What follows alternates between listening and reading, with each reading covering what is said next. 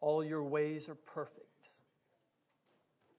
And though in our limited human knowledge, we see through a glass darkly, we believe. And because we believe, we speak words of faith, believing that you are. Though we do not see you, yet still believing, we rejoice with joy unspeakable and full of glory. So I come with my brothers and sisters and our little ones to worship you, Lord, to worship you. And I pray that you, Lord Jesus, would lead us into true worship today. Worship from the heart. In Jesus' name, amen. I had um, the privilege yesterday of watching live stream one of my dear friends' uh, funeral service. And his wife was my school teacher when I was in elementary grades. A man, 50 years old, was out playing ball with one of his young grandchildren. And he said, Oh, I'm thirsty. Can you go get me a drink? And he falls down on the lawn and and this little boy comes out and he's dead. He's gone. Just like that. 13 children and numerous grandchildren. I don't know how many. And as I watched the funeral service yesterday, and all of his children standing up there and sharing from their heart the blessing that their dad was to them, I was so inspired and deeply convicted. This man had no outward public ministry in the church that I'm aware of. He was a gardener. He did greenhouses and sold plants and but his children, every one of them, spoke of how their father ministered to them in ways that they'll never forget all their lives. He would write little notes, they said, and stick them on their door in the morning or beside their bed. Or he'd find, they'd find them stuck on doorposts in the greenhouses and different places in their shops and their buildings, Bible verses. He'd put little notes on their pillows and they'd wake up to it. I love you. And put a Bible verse there. God is for you today. Be encouraged. And as I listened to these, I was so inspired by the words of Deuteronomy 6. Fathers, teach your children the word of God. I want to read it. This is a word the Lord has deeply laid on my heart to never take for granted even one moment, to not miss the opportunity of time. I don't know. I mean, this guy's only six, seven years older than I am. We do not know at that moment when the Lord will call us home. What will we have left? The inheritance to our children. Chapter 6 of Deuteronomy.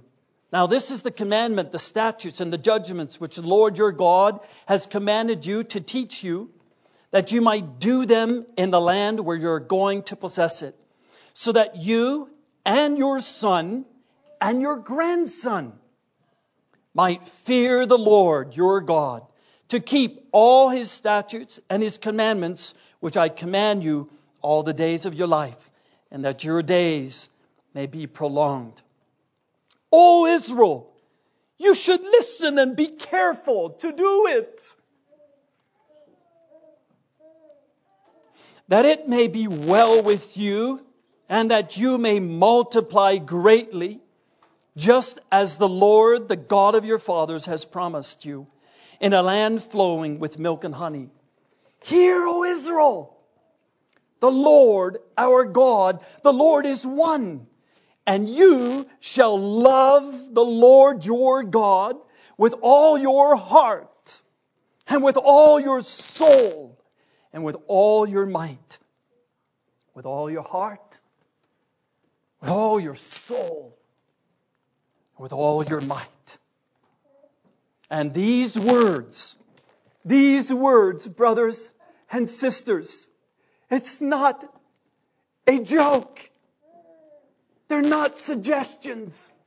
They are words of eternal life. For me, for my wife, for our boys, for us together as we come together as God's people, for the world. They are words of eternal, forever life, forevermore.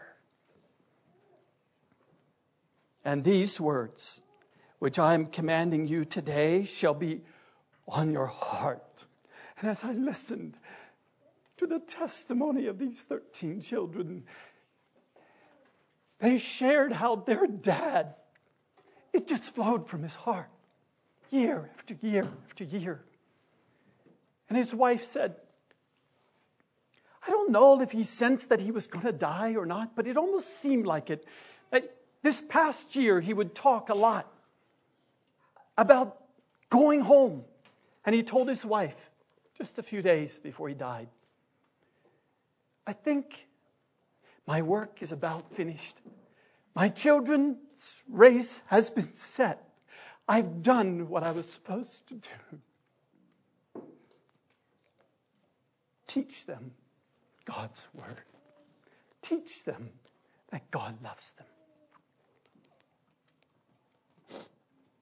And these words, which I'm commanding you today, should be on your heart.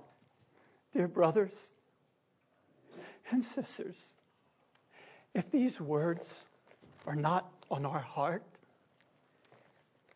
you can write them down as many as you want. You can be very rigid about having family devotions every morning and prayer at night. You can do all the, the formality of obedience to this word, but if it's not on your heart, your children, our children are going to know it. It's not on our life. And at the moment when the word is most needed, that moment, it won't be there. You won't be giving it.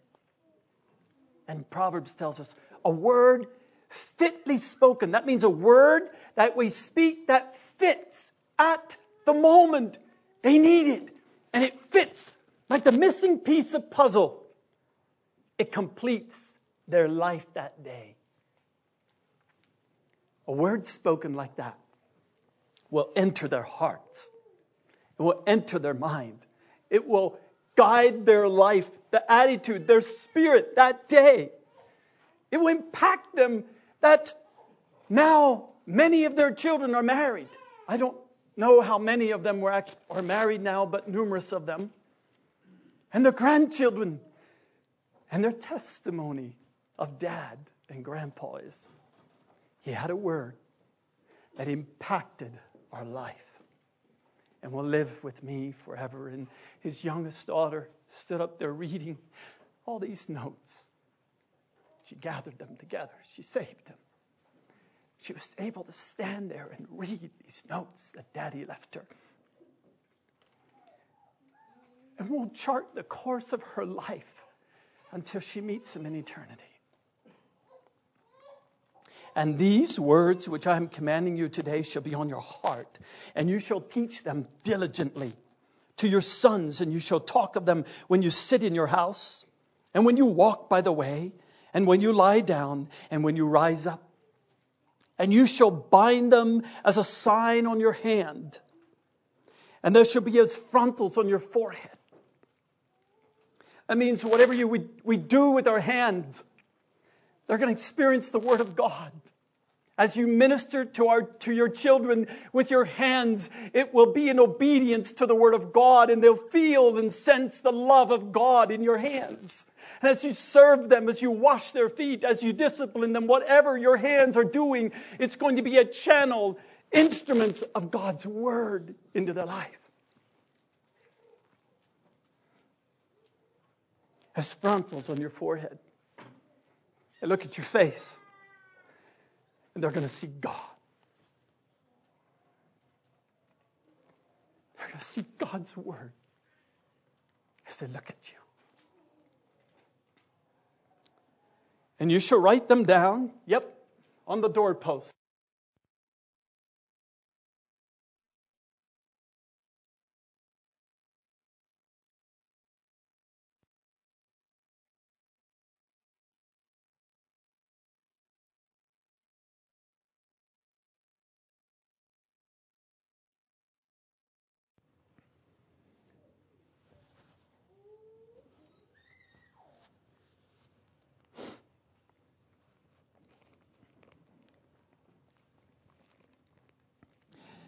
In John chapter 4, the Gospel of John chapter 4. You may turn your Bibles with me there. I have been asking the Lord for a new revelation of worship in my own life. I've been asking the Lord this past few weeks, Lord, what does it really mean to worship you? I want this body to be that living sacrifice that was like in the temple. There was a constant atmosphere of worship. It didn't matter if you walked into it night or day. If you walked into the temple, the incense was burning. The showbread was fresh. The altar was there for you to offer your sacrifice upon. The priest stood ready to minister to take your bull or your goat or your turtle dove and put it on the altar with you. There was a constant attitude of worship towards God and all in that place, day and night, no matter when you walked into that room. And in 1 Corinthians chapter 6, he tells us, Do you not know that your body is the temple of the living God. My body, the temple of the living God. And I've been going through the book of Romans in Romans chapter 12, where he begs us, brothers, sisters, can you sense the urgency of the Holy Spirit speaking these words to you, brother, sister? I'm begging you. God is. He's not just sitting on his throne commanding us. It's like Jesus, when Stephen saw him, he wasn't just sitting down waiting for Stephen to be killed. He gets up and he stands there waiting for him to come. That's how Stephen seen him as he was being stoned to death.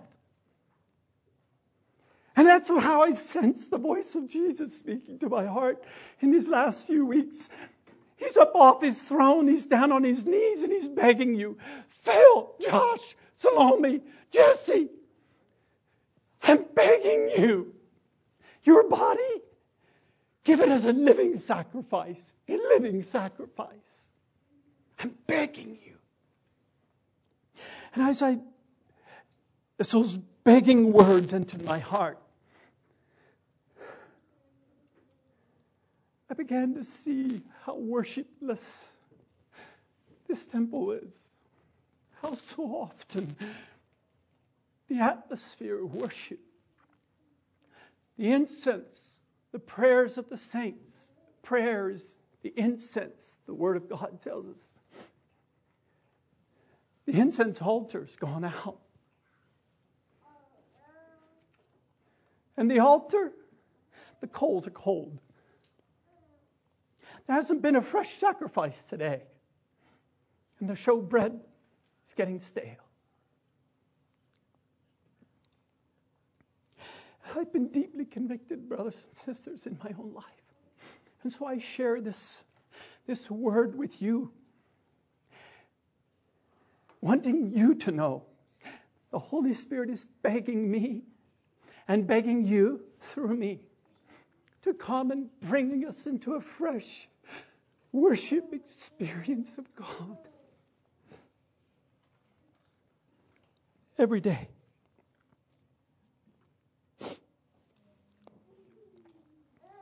For such people, the Father is seeking to worship Him.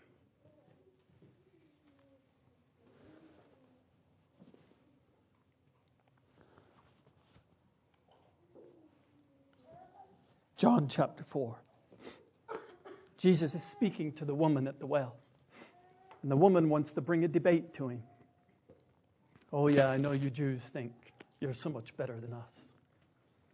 You'll see this in verse 19. Sir, I perceive that you're a prophet. And the first, the first thing that comes to her mind, oh, so you're a prophet from Israel, are you? Ah, let's talk about this debate. You Jews say we ought to go to Jerusalem to worship. But our fathers, they worshiped here in this mountain. And if you go back to 1 Kings, and you see how that, I'll give you the reference real quick so that you can mark it down if you're taking notes. You'll find this in 1 Kings.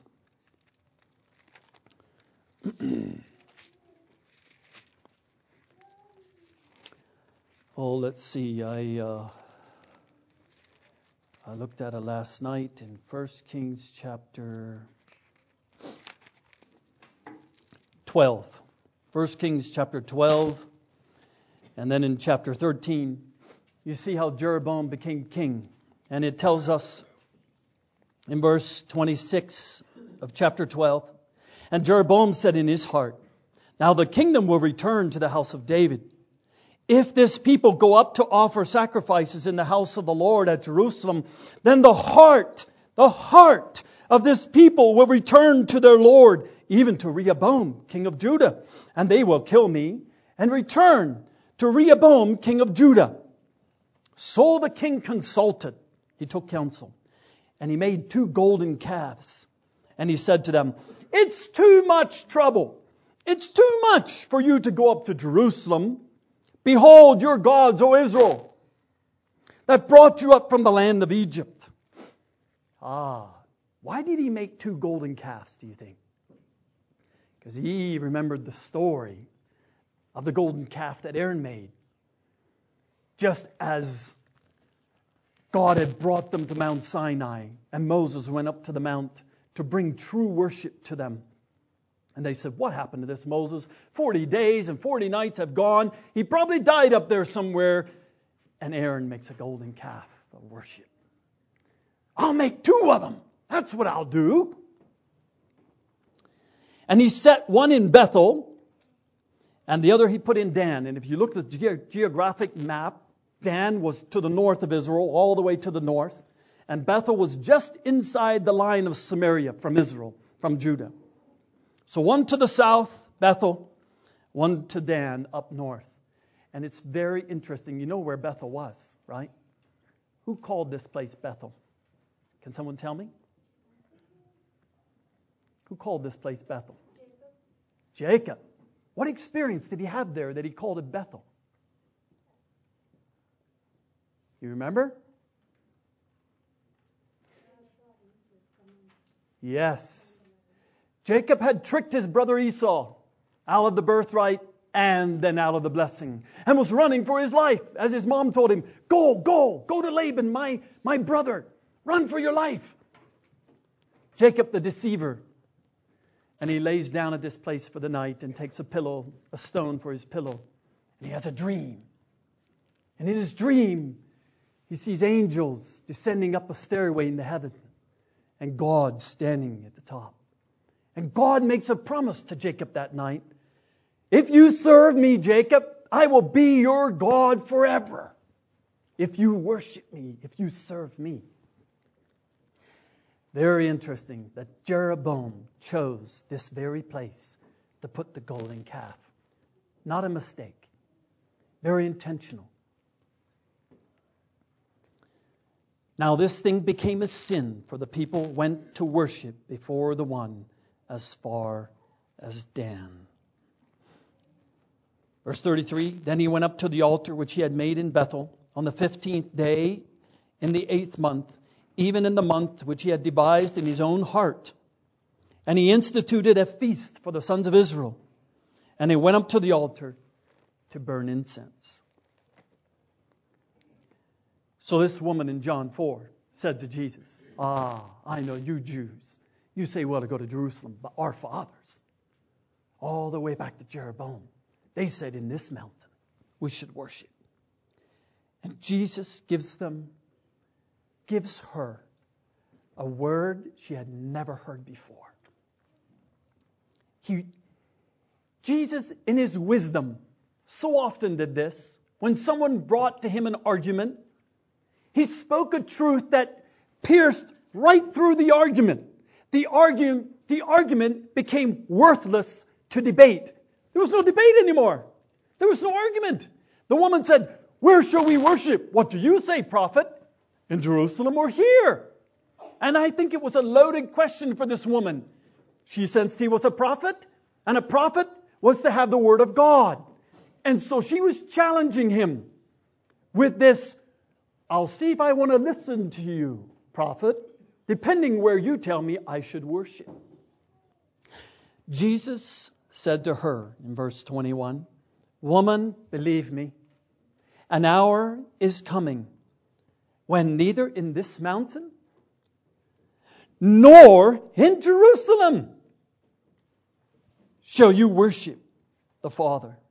You worship what you do not know. We worship that which we know, for salvation is from the Jews. But an hour is coming. He did speak the truth and set it clear. Your worship, you don't even know what you're worshiping. We do know what we're worshiping. However, an hour is coming, and it now is, when the true worshippers shall worship the Father in spirit and truth. For such people, the Father seeks to be his worshippers. God is spirit, and those who worship him must worship him in spirit and truth. Or the altar, the alternative is you do not know what you worship. And that's how the Lord has been speaking strongly into my heart. Phil, do you know? Do you know what, who you are worshiping? Do you really know? I mean, I was brought up in church, brothers and sisters, in a godly family. I was taught the Bible from a little boy on up when I first could begin to read. Sure, I know what I'm worshiping. Do I? Is it in spirit, the inner man? Our spirit is our inner man. In 1 Thessalonians chapter 5, Paul said, You're made up of body, soul, and spirit. And I have found in my life that all three of these need to be engaged to Jesus Christ. If I try to separate one from the other, it's like a little leaven that leavens the whole lump. It immediately or very quickly spreads into the other. If I think I can serve God only in my spirit without my soul.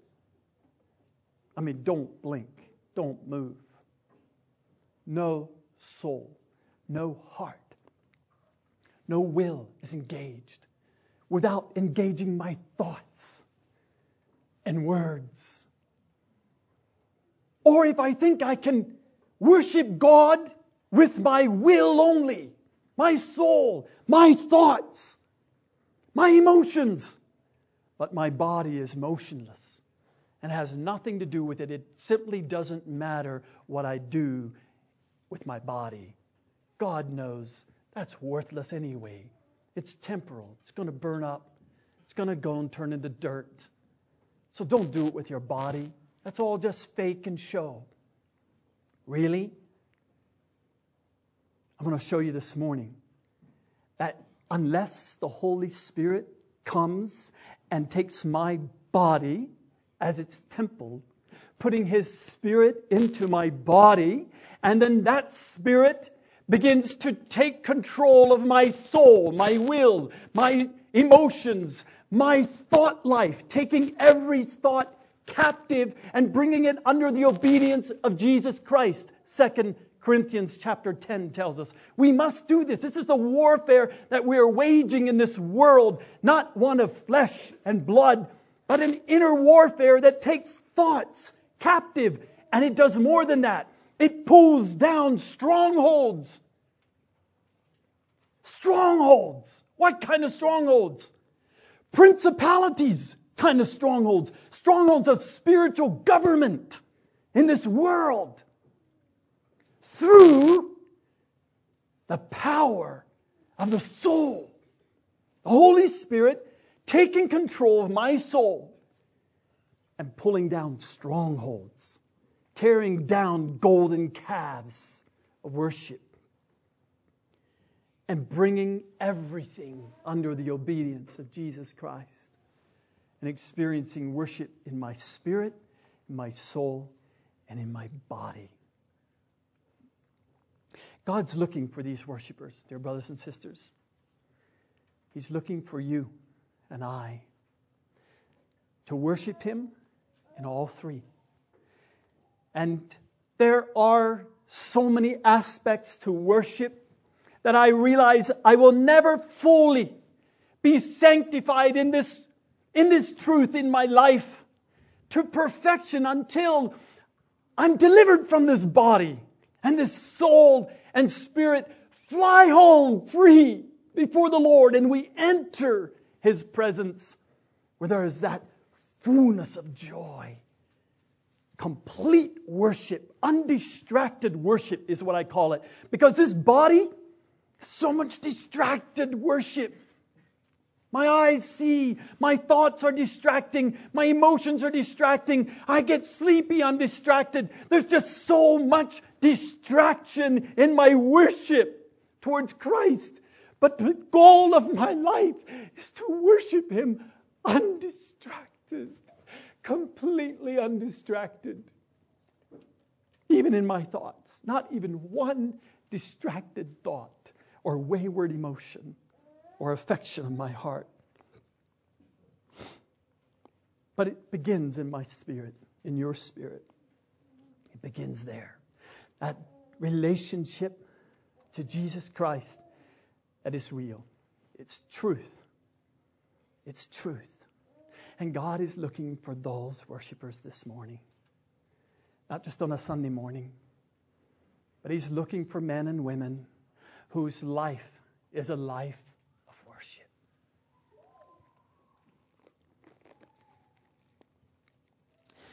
I was going through the Psalms, and I want to take you to Psalm 95.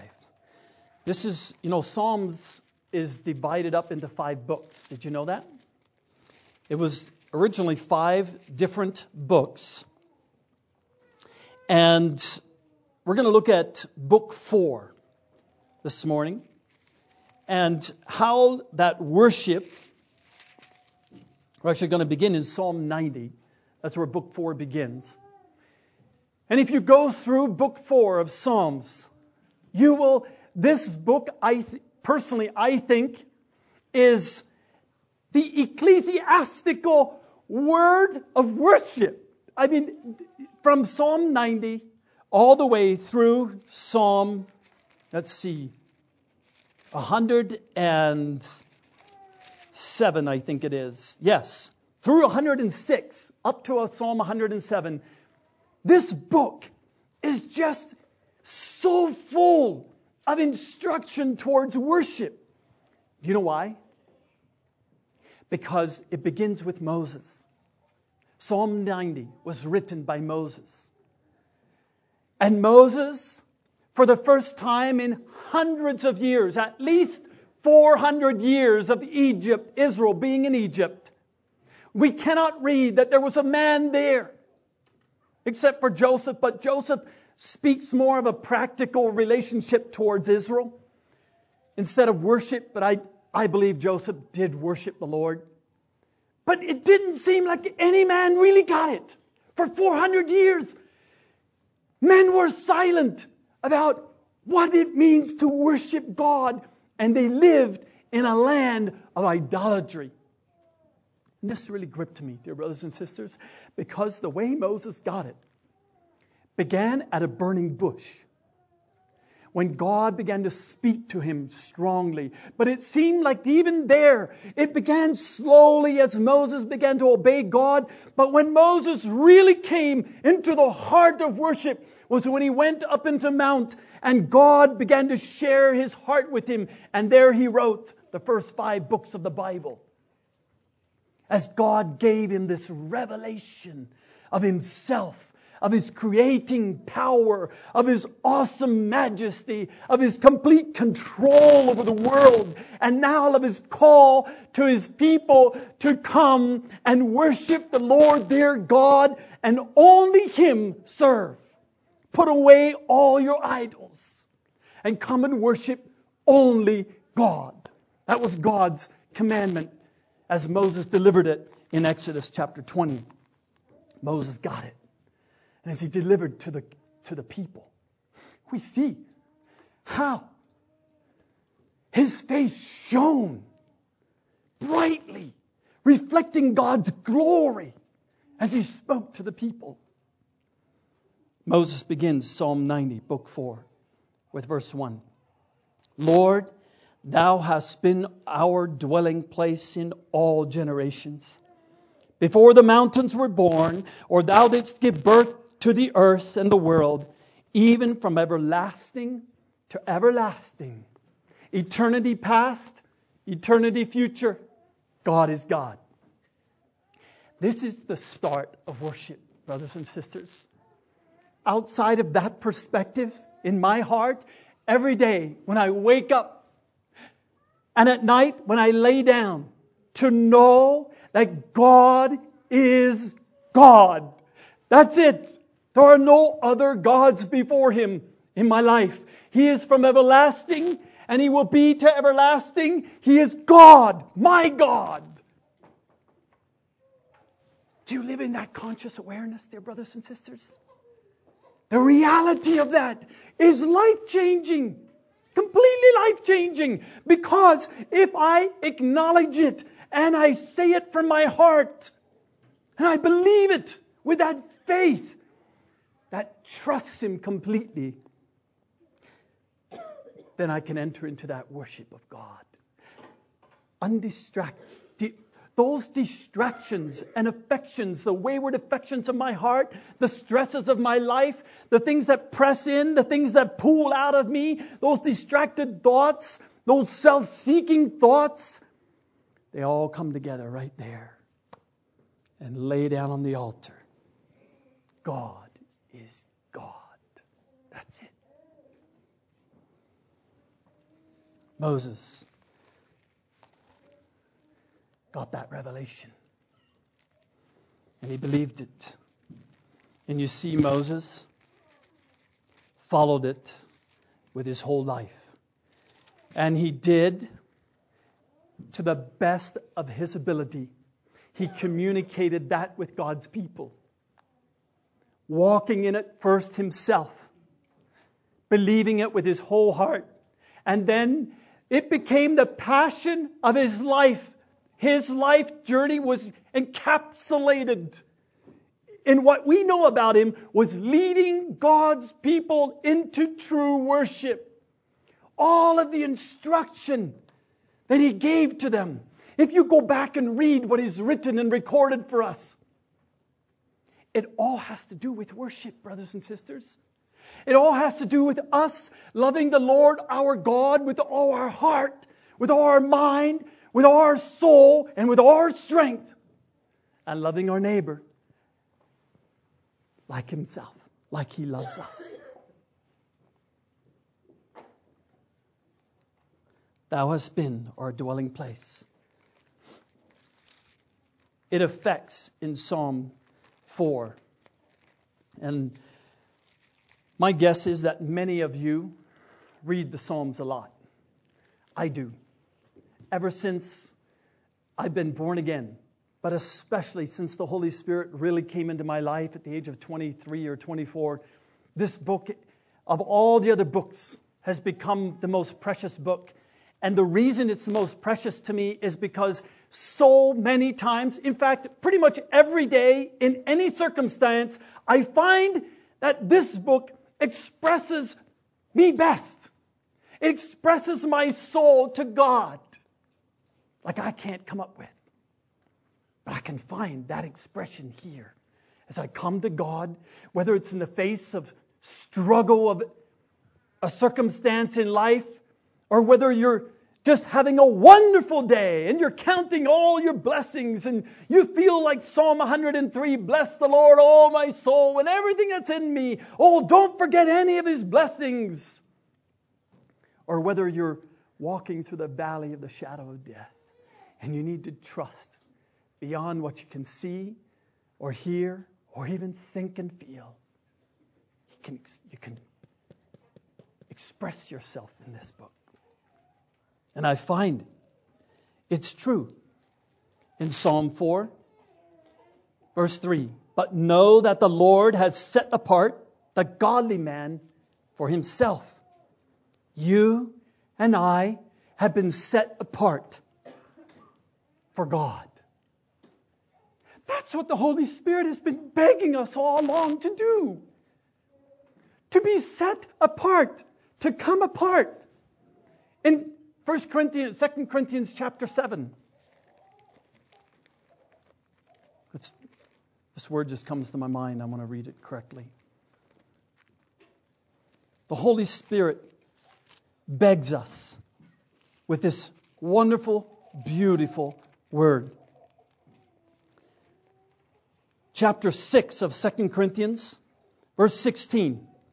I'll back up. Verse 14. Do not be bound together with unbelievers. For what partnership have righteousness and lawlessness? Or what fellowship has light with darkness? Or what harmony has Christ with Belial? Or what has a believer in common with an unbeliever?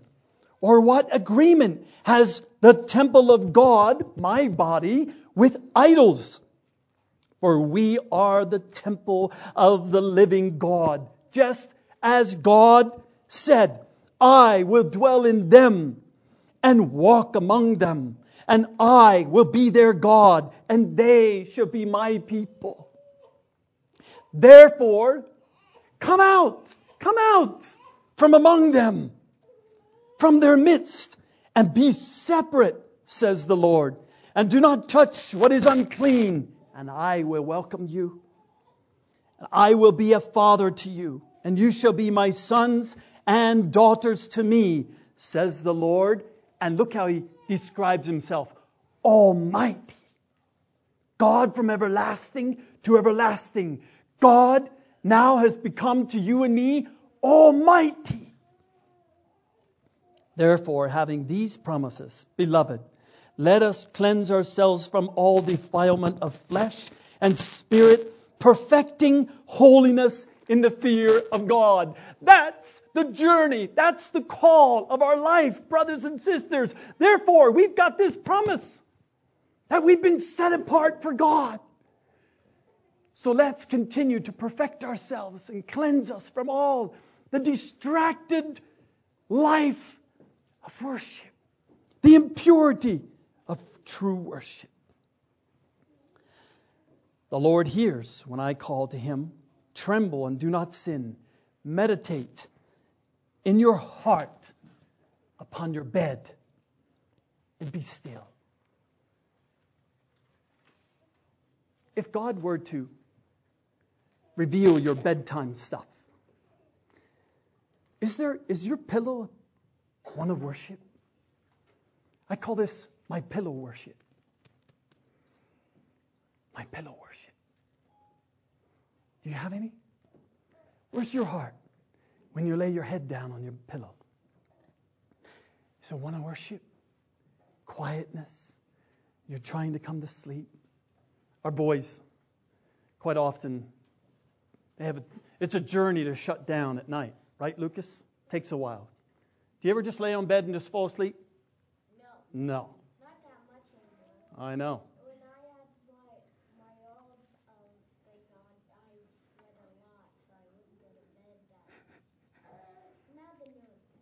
Michael and Lucas, they normally don't just go to bed and fall asleep just like that.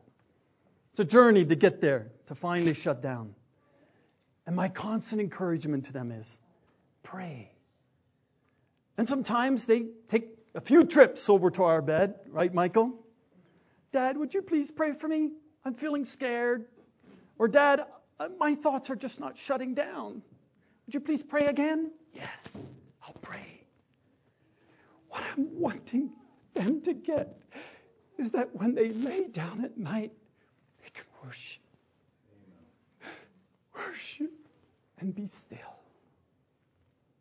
It's the only thing that really quiets our thoughts. It's worship. Taking my heart and setting its affection upon God. And there, verse 5, you offer the sacrifices of righteousness and trust in the Lord.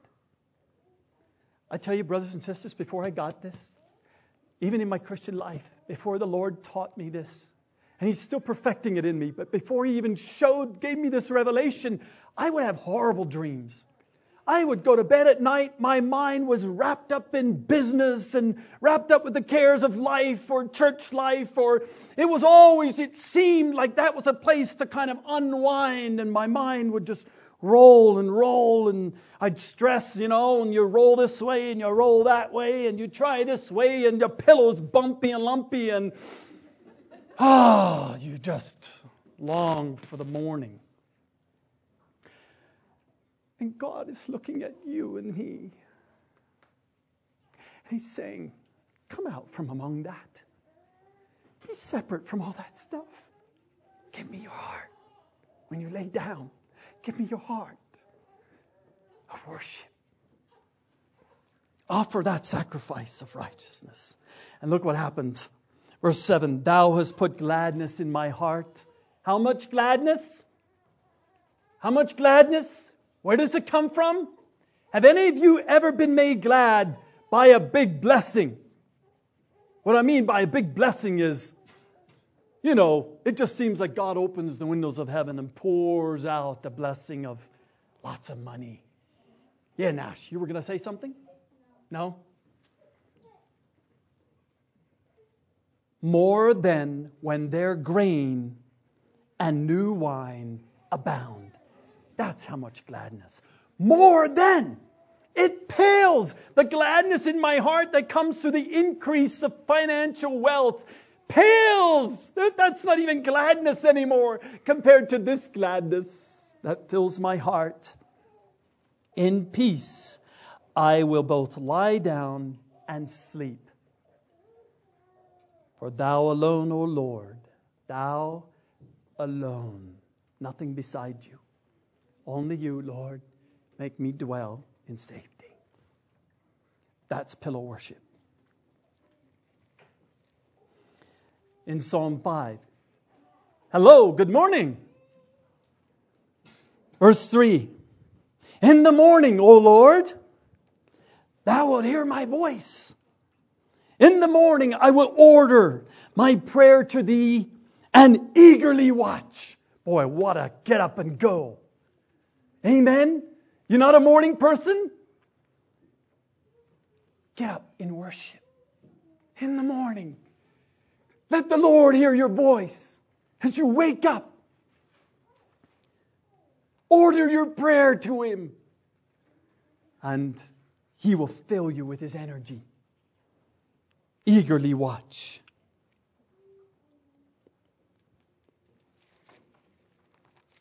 Back to Psalm 90. This, this word of Moses, I'm not going to have time to go through it. You, you, take some time. I really encourage you, brothers and sisters. If you're sitting here and you're feeling dry, and you're seeing your own lack of worship in your life, your everyday life, as I am in mine, and you're longing for more, God, remember this first of all, God is looking for you. God is seeking for you and me. You don't have to run out there and try to find him.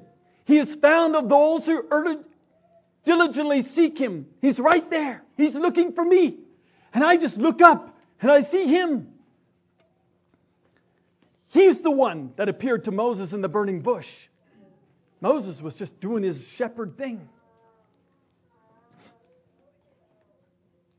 Psalm 91, verse 1. He who dwells in the shelter of the Most High will abide in the shadow of the Almighty. That abiding place of worship is what I want. That abiding place. It doesn't evaporate like the dew in the morning when the sun hits it. God's word is not like the seed sown by the wayside, hard, scorched earth that when the sun comes up, it withers and it goes away. It's an abiding shadow of the Almighty. Psalm 92, verse 1. It is good to give thanks to the Lord and to sing praise to thy name, O Most High, to declare thy loving kindness. When? When do you do it? After he's done it? Given you a good breakfast and got you off to work and given you a cup of coffee and the day has started just fine. Now I'll say, You're kind, Lord. No, no, no, no. You totally missed it. Worship then for you is circumstantial, not from the heart. You're worshiping a golden calf called circumstances. That's what I've seen in my life. If I wait to worship my God with a thankful heart and to declare his loving kindness, to give thanks to Him until I feel it, I experience it. Then I have a golden calf in my heart called circumstance. God, order my circumstances well and I will praise you. But the Lord wants a heart like David had, like Moses found, a heart that worships first thing in the morning. God, and no other gods before him. He comes first. Worship in the morning, declaring his goodness, his loving kindness, and then in the night, in thy and thy faithfulness by night. That's when you can also declare, God is faithful, has been true, just as he said again to me tonight. Psalm 93 Verse 1 The Lord reigns. He is clothed with majesty. The Lord has clothed and girded himself with strength. Indeed, the world is firmly established and will not be moved. Thy throne is established from of old. Thou art from everlasting. Do you believe that? Will you believe it tomorrow morning? Tomorrow afternoon? Can you confess this with a word of faith from your heart? God, you reign. God, you're clothed with majesty. That's what I mean. That majesty, it wasn't consuming. The temple had lost its majesty. And I find it's because so many times my, the affections of my heart have other gods. And if the other gods aren't there and I've actually taken down the idols, I'm like some of the kings in Israel who sought after God, but not with all their heart. You know what was left? Why does it say they did not seek him with their whole heart? What had they left behind? Can someone tell me? Very important.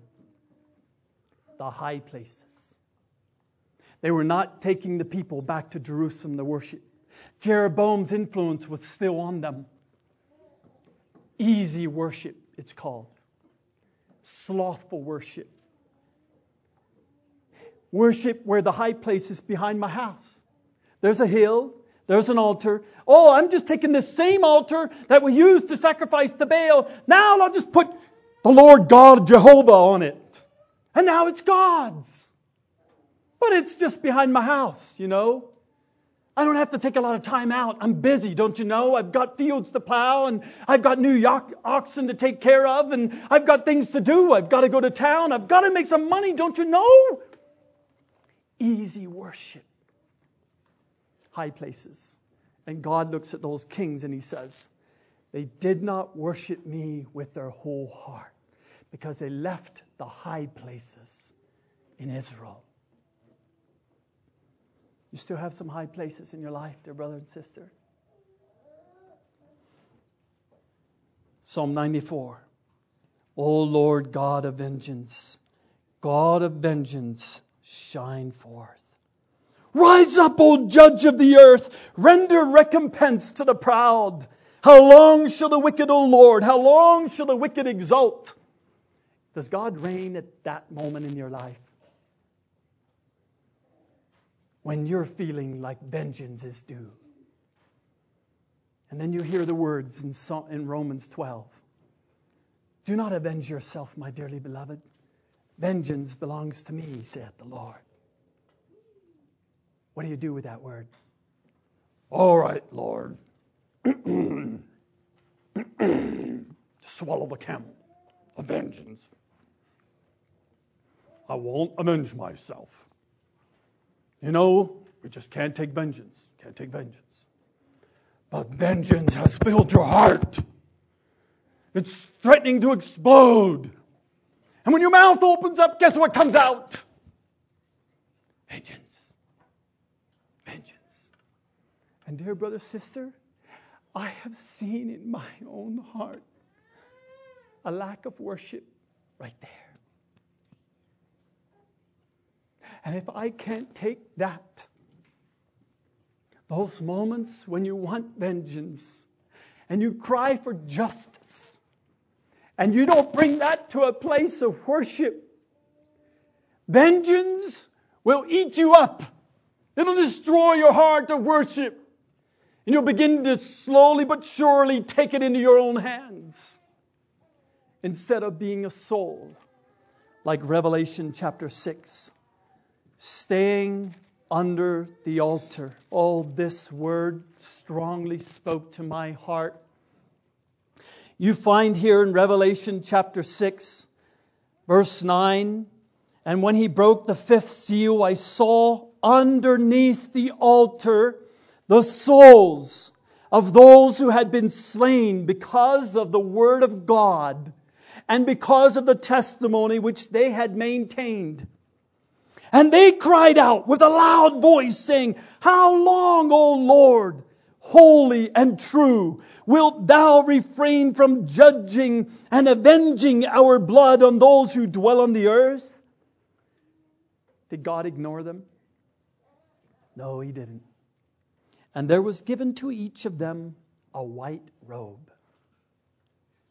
And they were told that they should rest for a little while longer until the number of their fellow servants and their brethren who were to be killed, even as they had been, should be completed also. Dear brother and sister, this is a high place in my heart. I'll confess it to you that the Lord showed to me that I had not brought underneath the altar. And I stand here to ask you for your forgiveness because I know there were those moments in my heart, there were those things in my life when I swallowed the camel, but it remained in my chest because it wasn't brought under the altar to find rest. Yes, you can cry out to God but remain under the altar. Keep your soul there and then receive the white robe of righteousness that Christ gives you. And it'll bring rest to your heart. If you and I don't find this one, we're in big trouble, brothers and sisters, because we're headed for a lot of trouble in this world. I'm absolutely persuaded. If we think we have seen trouble, we've not seen anything yet. Some of us will die for our faith. I believe that. And if you don't and you're not prepared for that death, wife, the death of your husband, husband, the death of your children, if you're not prepared for this kind of experience, you won't worship at that time. You won't worship. You'll take vengeance. And God loves us enough to purify us, to set us apart these moments in our life because there He wants worship too. The Father is seeking for such worship Him. John Piper told a story about these, this couple who went to China some years ago, many years ago. They went to the China Inland Missions. A young couple, they could have no children, they felt called to go. And when the Red Army came in after World War II, the Chinese began to take over China. They found these missionaries in the village. They took him and they brought the husband and wife together to the town square. And they chopped his head off. And as his body fell down, she falls down, weeping over him. And the sword that killed her husband took her head off. You want vengeance? They do. They're under the altar, crying the vengeance of their blood. And they've been given white robes for the last 50 years or so. They found rest. Have you?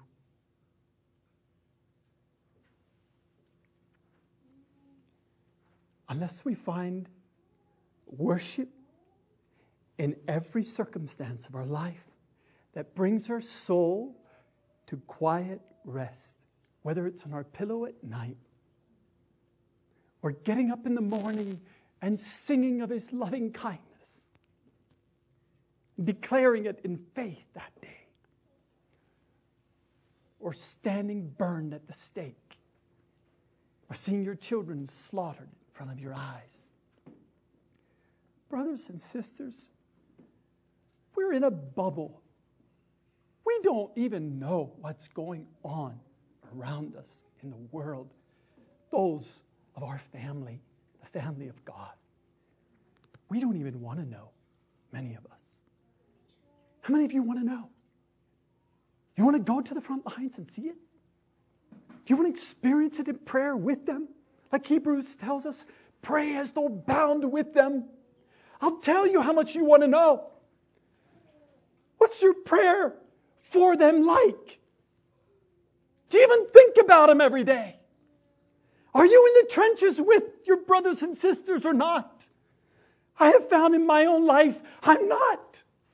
So many days come and I'm so consumed about this stupid little earthly stuff called money and worried about all the little things that it brings into my life. And I live in a nice house and I have plenty of food. And the Bible tells me having food and clothes, be quiet and content.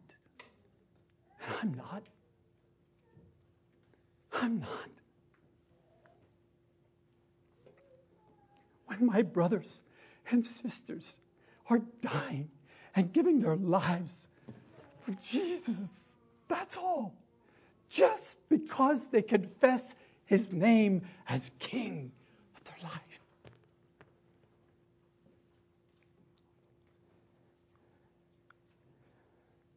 I want to come back to true worship and purify my heart and my life from idols, high places, every distraction of my heart. And I hear the voice of my God saying, I love you. You're my son. You're my daughter. Come out from among the craziness and the busyness of this world and all those affections and worship me. I'm looking for you. I'm looking for you.